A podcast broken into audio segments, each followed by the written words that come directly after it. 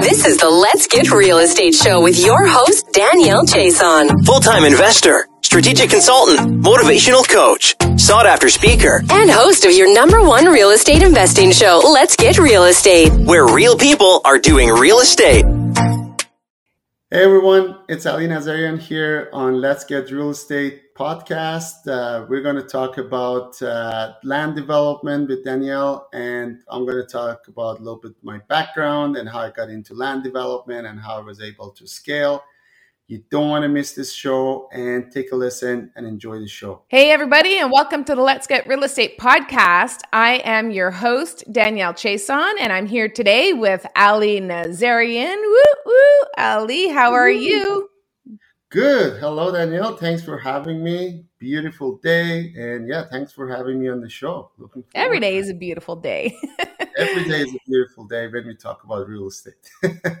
Absolutely. So, for those of you who don't know Ali Nazarian, he's in the greater Toronto area. He's a friend of mine. I've recently made uh, acquaintance with him, gotten to know him quite a bit better over the last little while. And um, he's actually spoken in another group that I facilitate. And uh, that's where we connected initially. And what he does is land development and land assembly. And you're actually working on a couple of projects right now. You've got a big raise coming up for another upcoming project, onboarding some partners, and just growing. Even in the last little while that I've seen you, you've just really kind of taken it to another level. So, absolutely love your energy, your motivation, and your drive. And that's why I thought it'd be great to have you on the show and showcase that to my audience and let them know how you go from singles to land development. That's a huge, huge journey and step for people to take. Thank you. Yeah, I appreciate that. I'm, uh, uh, you know, I'm, I'm humbled that uh, you know I've been able to to grow and uh, do bigger things, and uh, it's definitely the power of network. And you know, people like yourself and, and our peers that that connected with uh, over the last two years have really, really helped me uh, grow and uh, gave me the courage to do bigger projects, to do capital raises, and and all that stuff. And yeah, no, we connected recently, and um, you know you're an inspiring figure yourself, and uh, yeah, just really happy to to share um, you know my story with uh, with your audience, and hopefully they'll get some value out of it. So, again, in the spirit of the podcast, which is where real people are doing real estate, let's find out a little bit of the history of where Ali came from. So tell us a little bit about your background because I know you weren't native to Canada. You were born elsewhere, came here as an immigrant. And that is a challenge all in itself that us Canadians don't have to overcome. So tell us a little bit about that and, and what led you into real estate. Absolutely. Yeah. So I was born in Iran, um, early 80s. And uh, yeah, just growing up in a middle class family, my parents were teachers. And uh, one thing that I think I was uh, very blessed with was uh, my family did a little bit of real estate investing. Like uh, we, uh, we had a rental, and then I kind of grew up dealing with tenants. I've seen, I sometimes joke, I'll say, I've seen the bad and the good and the uglies of, uh, you know, dealing with tenants. And, and actually, one thing that I always say is the principles of real estate is the same no matter where you go in the world, no matter what time and age you've lived on. If you go back 100 years ago, the principles were the same. And that's why we love real estate. It's a tried and true strategy. It's uh, probably one of the most established, uh, you know, investing vehicles out there. So yeah, growing up around that and um, I really saw like kind of fast forward decades after, I've seen how my parents as teachers like putting their money into basically finishing the house, the second unit in the house, and then renting it, and then how that rent helped them with uh, you know when we grew up and we are going to school and whatnot. So I really experienced the benefits of of real estate, and uh, and I always wanted to you know do that myself and kind of grow that. And so um, I I moved out of um, you know Iran uh, when I was 20, and I moved to Asia, specifically Malaysia, uh, to went to go to school, and I went to school to become a mechanical engineer. Um, and then I I worked in uh, you know in the industry, lived in Malaysia for ten years, and I sometimes joke that it got too hot there, so I came to Canada to cool off. so um, I came here, did my master's. I actually lived in Newfoundland uh, for a year when I first arrived here. Went to school there and, and loved it. To all my uh, Newfie friends, I love you. I, I miss St. John's, Newfoundland. I was actually meeting with some, uh, um, you know, friends from uh, Newfoundland, and I was uh, we were talking about all the good stories but through all this while, like I, real estate was always at the back of my mind, and but I, you know, because I was moving from city to city, country to country, it takes a while to learn and understand how things work where you are. Uh, so I had to like basically settle down somewhere. And then when I arrived in Canada exactly 10 years ago in September, uh, I didn't waste any time. I started looking into how real estate works here. And I remember the first, the very first probably meeting I went to was a, I think it was a realtor or a mortgage broker that came to the university and was doing a session for newcomers. And I went there and I tried to, you know, um, just uh, pick his brain as much as I could. Like, what is credit score? What is like, how does mortgages work here? Like, where do you get the money? so uh, that that led to me thinking about it, and then I uh, from there connected with other people that they were saying that I remember I had one classmate like he was working in the in the industry. He was a manager, and he was like, "Oh, I want to own like uh, five houses." And I'm like, "Why do you want to do that? Uh, why do you need? Why are you so greedy?" but it didn't. It took a little bit of conversation. It was like, "Yeah, I'm going to rent them out and do this," and I was like, "Oh, that makes sense." Um, and then yeah, that's a little bit of like how I got into that. And then when I moved to Alberta, eventually in uh, 2014.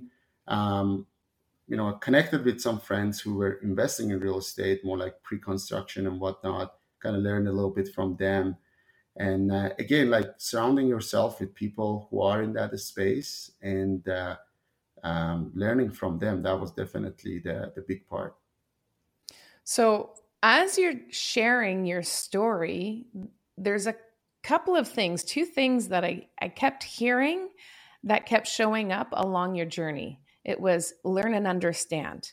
It was find out more. It was go to get the education, get the knowledge. That kept showing up. And then the other thing that kept showing up, you said networking, you said connect with the right people, meet people in the industry. And so, like, you, you, those are two things that you shared on your story at the very beginning of your journey before you even got into real estate that actually propelled you into real estate. Would you say exactly. that's a true?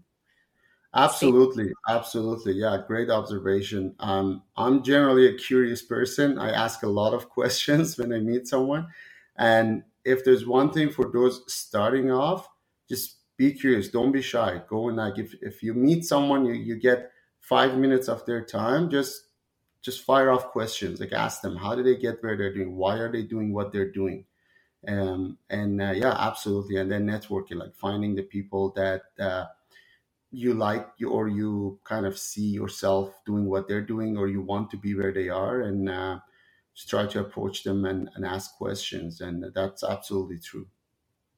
Yeah, and actually, you know what? That curiosity is a trait of uh, just about everybody, if not all of mm-hmm. the successful people that I know are curious and ask questions. And that is what leads you to getting the information that you need in order to get the confidence to pull the trigger because you need to know in order to get the confidence. And i think that's kind of the the kind of the the thing that drives us to move forward or continue propels us to continue to move forward is once we know and understand something then we have the confidence to go ahead and do it. But when you don't know you don't have the confidence and if you don't Absolutely. ask, you're never going to know. So, yeah, yeah so it's exactly. kind of reverse like engineering. Fear, yeah, fear comes from not knowing something, right? Absolutely. Why are we, you know, sometimes uh, scared of dark because we don't know what's there? Mm-hmm. But once you turn the light on, you're not scared anymore. And mm-hmm. you know, and in real estate is is no different, right? Going to land development, yeah, sounds scary if you don't know what it is, but the light that comes on is the education like you mentioned and having the right people around you And um, when sometimes people say, "Oh, like you know," they they see the last two years of my growth, but it really goes back decade at least, where I started like collecting information and trying to understand how developers work. Like I I was always inspired by when you know when I see a new house being built, a new building being built. Even like when I see a new condo is going up, I'm like, how do people do this? You know, when you think about it, you think about like I love Barack Obama. I don't want to get political, but just his journey and like how he got where he is. And I'm like an ordinary person, like you mentioned, on you know, growing up in challenging life, and he became the president of the United States. And that one person is probably the most powerful person in the world. How does he do that? How does he get there? How does he even manage doing all of all that stuff? So that's these are the questions have always been in my mind. And when I see someone is like a large developer and they're like they have like 10 condo projects going on in downtown Toronto, I'm always curious to know about their life and how they started, how did they get there. And uh, I've actually been trying to bring some of those people to like um, you probably know I have a Facebook group dedicated to land development and uh, we do a monthly meetups. And the guests that I try to bring are actually the, the people that I like to know their story uh, how they got started, how, how did they grow into that scale that they are now. So you're absolutely right. Being curious is definitely the trait of uh, those who do seem to, you know, achieve uh, good success. Absolutely. So you mentioned land development. So after you got some, you got curious, you you got into real estate, you got into real estate on smaller stuff. It's not mm-hmm. small by any means. Right now, you're not adding to your portfolio because you're doing land development. So, for those of you who are on the call listening to this podcast, the land development that Ali is doing, he's doing land assembly mostly and then rezoning it, getting it to its high highest and best use, getting that land to its highest and best use and selling it to a builder. And so he's not adding to his portfolio anymore because the strategy doesn't necessarily add to your portfolio, but he does have a nice size portfolio with uh, 22 doors, over nine properties, over $6 million um, of assets under management. And now you're doing multiple, multiple um, land assemblies, which obviously that generates cash. That's more of a cash um, business rather than building into your portfolio. But you're still working on other stuff in the background. Like I see you like wheeling and dealing with other people and partners. I just love that. So always open to new strategies. But let's talk about land development and land assembly sure. right now, um, and what that entails and what um, what you need to be doing in order to make that happen. So you went out there, got some education. How did you like how did you stumble across your first land development and how did you mm. know what to do and that it was even possible when you did your first deal? Absolutely. Yeah, so I would say the first uh, development. So I'll have to separate like so there are some confusion. So when some development, like building a house, could be considered development. Like you're taking land and you're building a new house on it. That's development. The uh, the land play, as we call it, like you're not actually building anything. Um, that's a pretty much a, a subset of development in general. So my first development was uh, a single family home with a basement suite in in a small town called Lloydminster, Alberta. And how I got to doing that one was in 2015. Uh, I was living in Edmonton, and Edmonton was actually going through a big transformation. They were rezoning their entire downtown, um, you know, rejuvenating and uh, intensifying the, the, downtown core. And they were actually putting out a lot of uh, material. Again, being curious, I came across, I can't remember how I came across these materials on the City of Edmonton's website. And I just like, you know, went deep into those materials. Like how does the infill development process works? What are the applications? What do you need to do that? And i started again talking to people trying to gather information. How much does it cost? How does it work? And uh, so in 2015 I, I was working um, in the industry as an engineer and then oil and gas in alberta went down our company shut down and we were all let go. So I found myself a lot of time, and that's what I really focused on. This I also realized that hey, I can't count on my day job for my living. Like I can't just you know leave my destiny to someone coming to office. They say, okay, tomorrow you don't have a job anymore. And uh, so I was like, I always loved real estate. Let's focus on it. And I learned more about development. And I was actually trying to pull off a partnership in Edmonton because, like, as you know, we have in there are three important things when you're doing projects: knowledge, time, and money. So I didn't have much money. Um, I have a little bit of knowledge, uh, but I had a lot of time. So I was approaching people who had the money and the knowledge. And obviously, I wasn't thinking as a structure back then, but it was it was more of a scramble. but it, I can summarize it, and I was trying to find people who had money and a little bit more knowledge, and try to pull off a project uh, that was viable. And I was getting very close to that. And funny enough, you know, when they say salary is a drug they give you to forget your dreams, that's exactly what happened to me. I I landed a job and they gave me a job offer in that small city, Lloydminster, at the border of Alberta and Saskatchewan. And I couldn't say no. It was a good offer. It was a good company that I had probably dreamt about uh, years before. And uh, and I took the job and you know let go of that you know project I was working on. And uh, so but I fo- stayed focused on real estate. Uh, I bought a condo in in Toronto, and I actually did uh, like furnished rentals at the time uh, to cover the cost and make make sure I'm not losing money. But then uh, a year later, I was like, so now I have a little bit more money, I have a lot more knowledge, and I have less time, but I can manage that. And there were some uh, city lots available for sale in the city where I was living. There was a new subdivision but because of the slowdown in the market, there were not as many developers aggressively going after them. So I thought, hey, this is my opportunity. So I bought a piece of land and uh, I decided to become my own general contractor and took the leap of faith. Uh, so I'm an engineer by trade and uh, I, have done project management in my day job. So I was like, this is another project that I can manage and uh, really learning by doing and I went to the city and I said I want to add a, a unit in my basement. I didn't realize I was asking for minor variance at the time. I didn't know all the terminologies, but uh, went to them and uh, said I want to do this, and they're like, okay, fill up this form and make an application. We'll send letter to the neighbors if nobody complains. We'll give you the permit to do that. And I did that. They sent the letters. I knew some of the neighbors. I talked to them.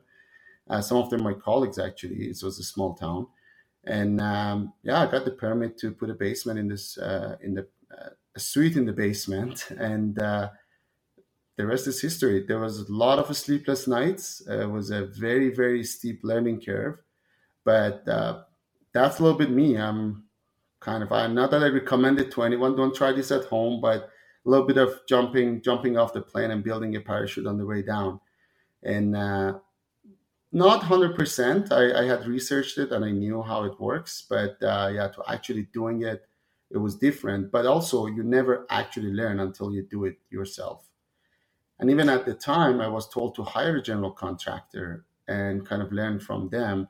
But i guess i made a decision to be the general contractor myself. I'm like no i want to learn it a to z.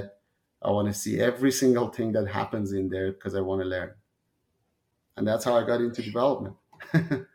Yeah, and I think with uh, a lot of people who get into this, they they get out there and they think they have to know and understand everything before they start taking action. And you're a prime example of that. And most people that I do talk to on the podcast, they find out enough to start moving forward but they don't feel the need to learn everything. And so, because you're going to learn a lot along the way, and a lot of the stuff too, if you spend too much time just learning it, by the time you start implementing what you learned way back in the beginning, you're going to have forgotten about anyway. So, it you'll retain that information a lot better if you're learning also as you're going and also mm-hmm. you'll be able to find success doing that because you're going to start getting fueled by the successes you have to keep moving forward a lot of people, I think, get into analysis paralysis, and that's just where they start learning and learning and learning. They're like, no, I don't know enough. And then I need to know more. But you do need to start moving forward in order to get that momentum. Start start seeing the fruits of your labor as well to encourage you to keep moving forward. So um, you know, you're you're a prime example of that of taking action. And I just want to highlight that without taking action, knowledge is only knowledge.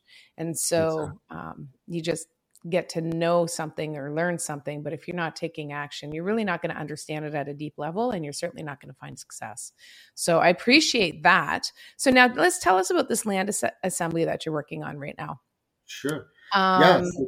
How did you how did you find that and and what how did how were you able to identify that mm-hmm. a house on a corner lot had a higher value than what was there, which was a house on a corner lot in Calgary. Yeah, yeah absolutely. So um, this came about again, power of network. Um, one of our partners, um, she had a network, and there was a listing sent to her. So this is a four lot assembly, so four properties.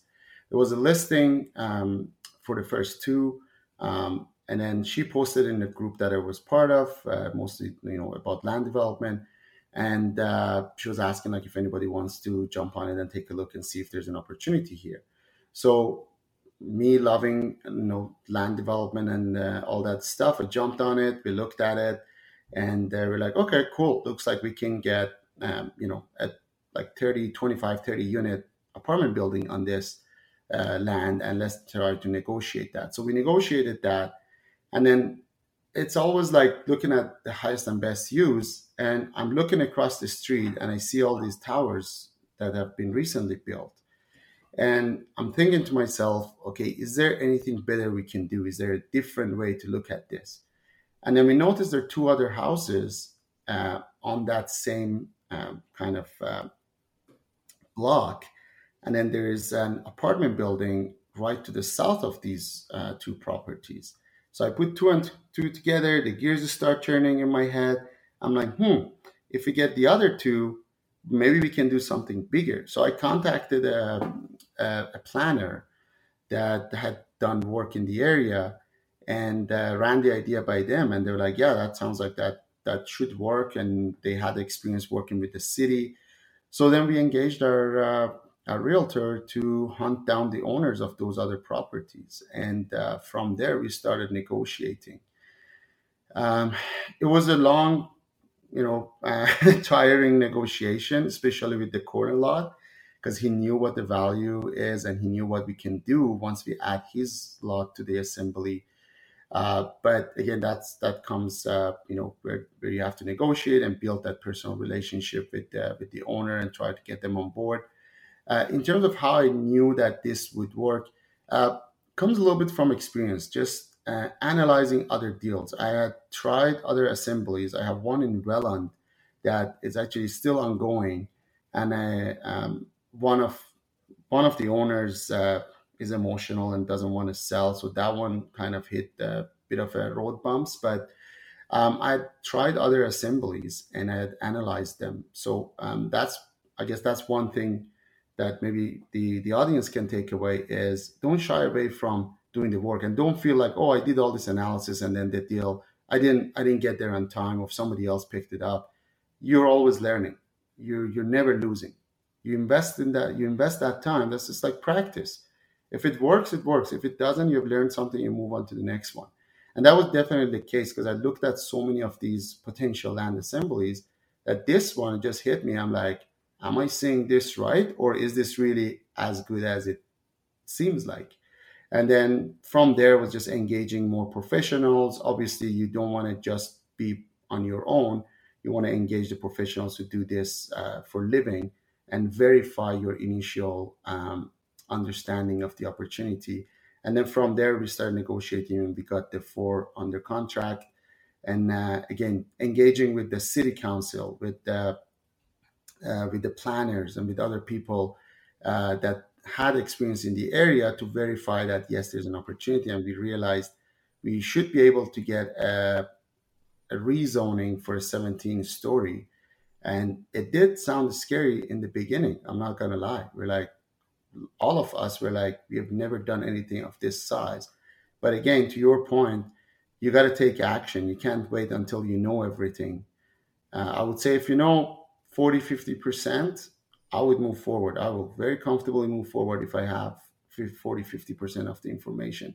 and then I'll try to surround myself with people who you know have the knowledge and I can turn to to get the rest of the information. So there's a couple of things that I really want to unpack there that you highlighted, which I think warrant diving in a little bit deeper.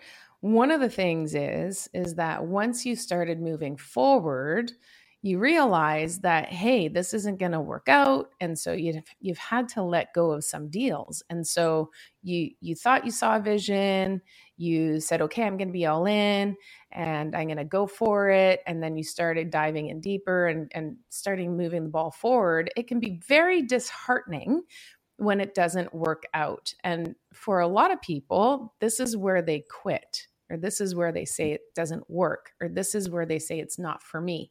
And so what you're saying it, I fully, fully agree with, and this is what I tell my students go walk through property, like even from the beginning, go walk through property. Maybe the numbers won't work, but at its practice, walk through the property, get to learn it, see it, see its problems. Maybe you're going to uncover something that you haven't done before, mm-hmm. like there's a problem with the foundation. And so you need to understand that. So dig a little deeper. You're going to learn something from that. When you're doing land assembly, it's the same thing. You're going to talk to the city and then you're going to talk about that specific project and something may show up that you haven't seen before. But it's not time wasted because it's something that you've learned. You're honing your skill when you're walking through and the process every time.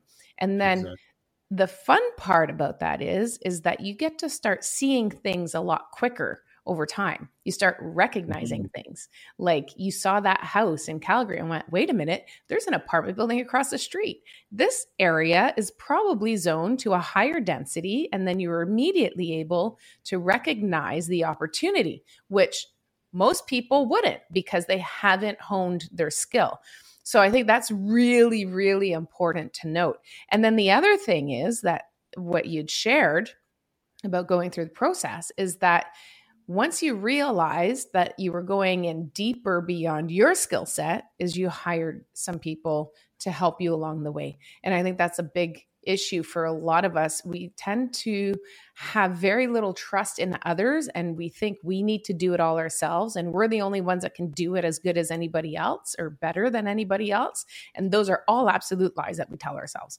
At the end of the day you need a team. You need to to to tap into the professionals that do this every day whether it's a realtor who can help you with some information that you don't have information uh, access to or whether it's the city who understands the ins and outs of that specific municipality because you don't live in welland you don't live yeah. in calgary so you don't yeah. necessarily know all of the rules Absolutely. right and so, um, talking to the right people is going to help you get the answers that you need to move forward and make the right decisions. Absolutely. Those are like really, really great points and great observation. Yeah. On your first point about, you know, doing something and like, you know, not getting discouraged, um, I can actually share the story that this was not my first attempt of doing an assembly in Calgary.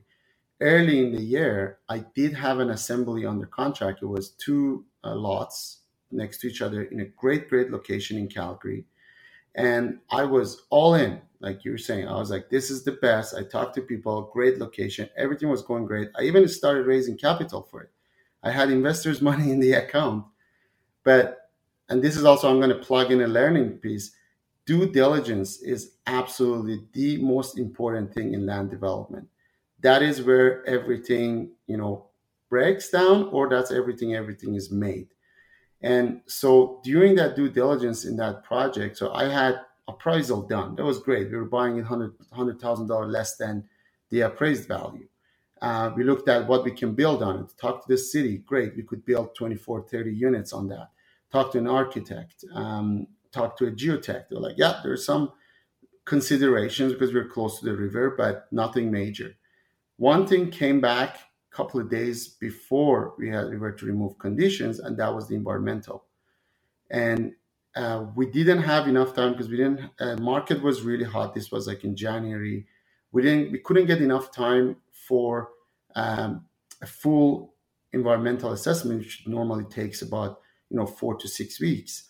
Uh, but what i could do that's again i'm going to plug in another part. Sometimes you need to get creative i looked at what is around there and city of calgary has a portal and I think most cities they do, that you can look at all the environmental assessments submitted to the city and looked around it. I'm like, looks like some of these properties had to do a phase two. For those who don't know, environmental site assessment, there are multiple phases. Phase one is a desktop review. They just look at the history of the lot, what was there, what was in the surrounding. And then phase two is when they go and actually take samples. If they in the first in the phase one, they notice something that is fishy per se. So in this one, we didn't have time, so I just hired the company who did a phase two environmental assessment on the adjacent lot. And I asked them, they obviously couldn't release the information to me, but I had to pay them to go back to their files and look at it and give me an opinion of if there's something concerning on this site. And they came back and they said, you will likely need a phase two and there's potentially contamination. It wasn't confirmed, but it was a potential. And I even asked them, like, what if you were to make a bet, what would you bet? And he's like, it's probably 60% clean, but there's like 40% chance that it's not. And I was like, I can't take that risk with the investor's money. If it was my all my own capital, maybe I would take that risk. I still probably wouldn't because 40% risk, that's too high. Uh, and environmental contamination, it's a major issue in land development. If there's one thing you're taking away from this uh, podcast recording is be very careful with the environmental, especially in larger developments. And so we had to pull the plug. That was a really tough decision to make. At that point, I was about eight grand into lawyer fees and accountant fees and uh, appraisal and environmental and all the engineering. And obviously, I had to eat all that cost myself. Um, and uh, that was a stressful day. I was like, do I remove conditions and move forward? And the seller didn't want to extend the conditional period. And I had to pull the plug yeah, it was it was a bit it was a bit of a punch, but like you were saying, it wasn't all money lost. But guess what? When this property came came about, I had all the contacts. It took me half a day to send this to all the right people that I had already spent time building relationship with from the previous deal.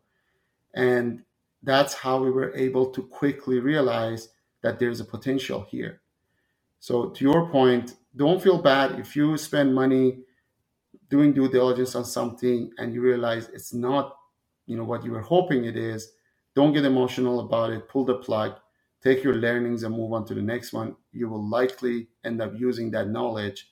So it's not all all lost at that point yeah and to your point it's not just knowledge that you're taking away but also the contacts that you've Absolutely. the relationships that you've built uh, going through each project and potentially uh, underwriting it and and seeing the potential and connecting with people at the city and the professionals, uh, the trades that you need to connect with. So I love that. Okay, real quick before we go, uh, we're we're out of time now, but I really want to know from your perspective, what are the pros and the cons of doing development versus doing a single family home or a small multi, for example?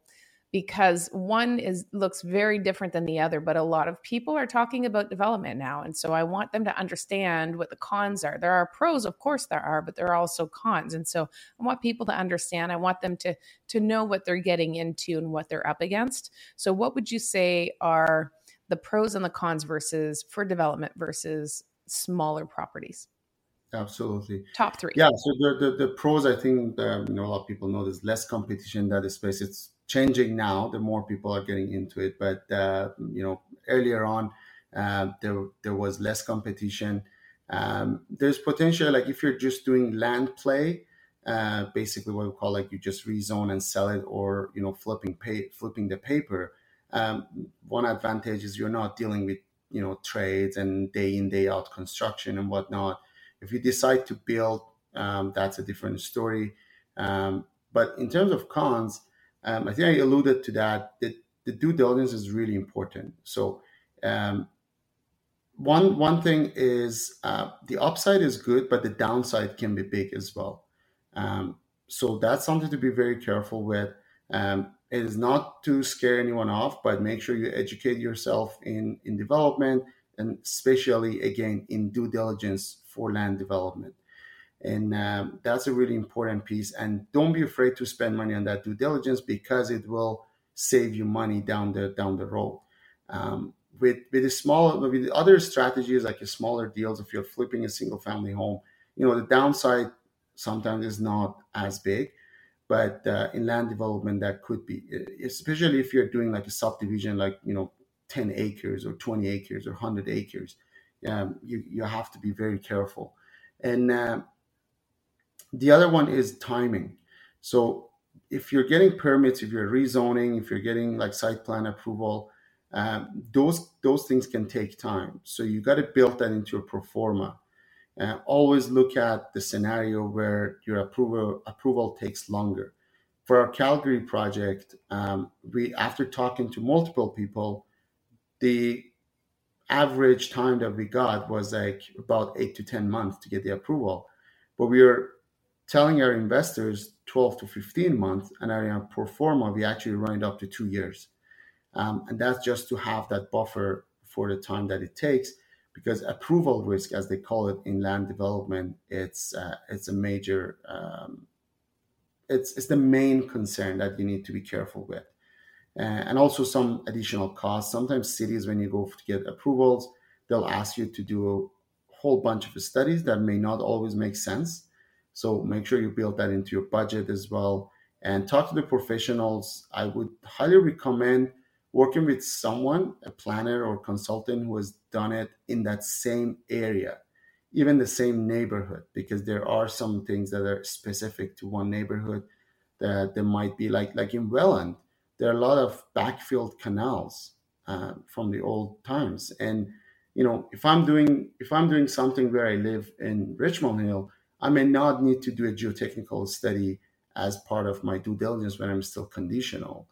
But if, I'm in Welland, I'll have to do that because I don't know what's underground, if, if the soil is even suitable for building anything on it. And that's again, like you got to talk to the people who are local to that area just because your buddy uh, you know, from school in a different city is a geotechnical engineer doesn't mean that he can give you an opinion for something, you know, across the country. So just be careful with the with the due diligence. Make sure you surround yourself with the right people, consultants, and uh, and you will be fine.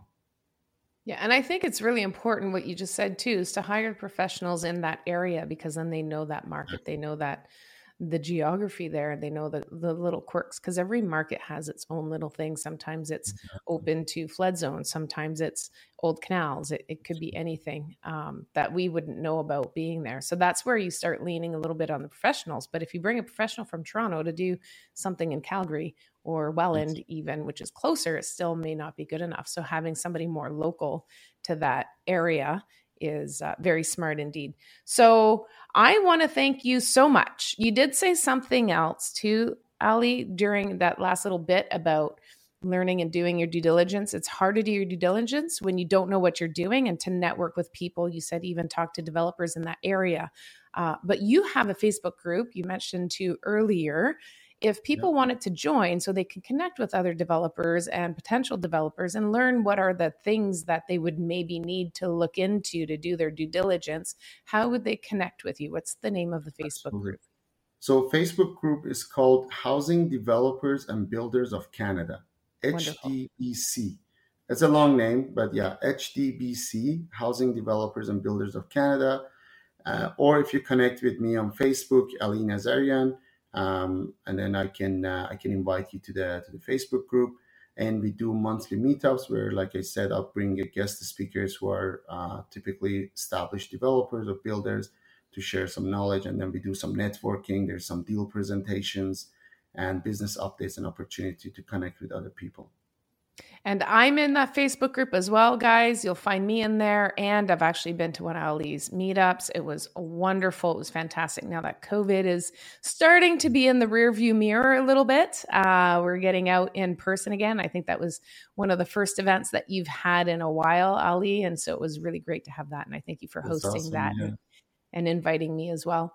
Um, so yeah, so there's other ways you can connect with Ali. We'll have it in the show notes, but if you want to connect with Ali with 30 minute consultation call, it's calendly.com forward slash Ali Nazarian forward slash 30 minute, 30 M-I-N. Uh, also, um, the name of his company is Eco Lux Development, so you can look at him, look at, look him up there. And of course, all the other information will be in the show notes. So um, if you're driving, don't stress. You don't need to write anything down. It will be in the show notes when it is safe for you to look it up. So I just wanted to say again, thank you, Ali. Thanks for sharing all of your insight. I appreciate you taking the time to come on and share with the audience for everybody who wants to potentially go into development or think that they can't because they don't have, you know, they weren't born like Donald Trump with a silver spoon in their mouth to like get launch them and get them there. It doesn't matter where you come from, you can get there as well. So this is Danielle Chiasson on the Let's Get Real Estate podcast where we share real people doing real estate. Bye for now. Thank you. Thanks so much for listening to our podcast and congratulations on improving your education real estate. Please leave a review only if you felt we provided value, as it would really help us if you would leave a five star review so that we can help reach a broader audience. And don't forget to comment what you enjoyed and tell us what you are looking to learn more about. As always, thanks for your support, and we'll see you on the next episode.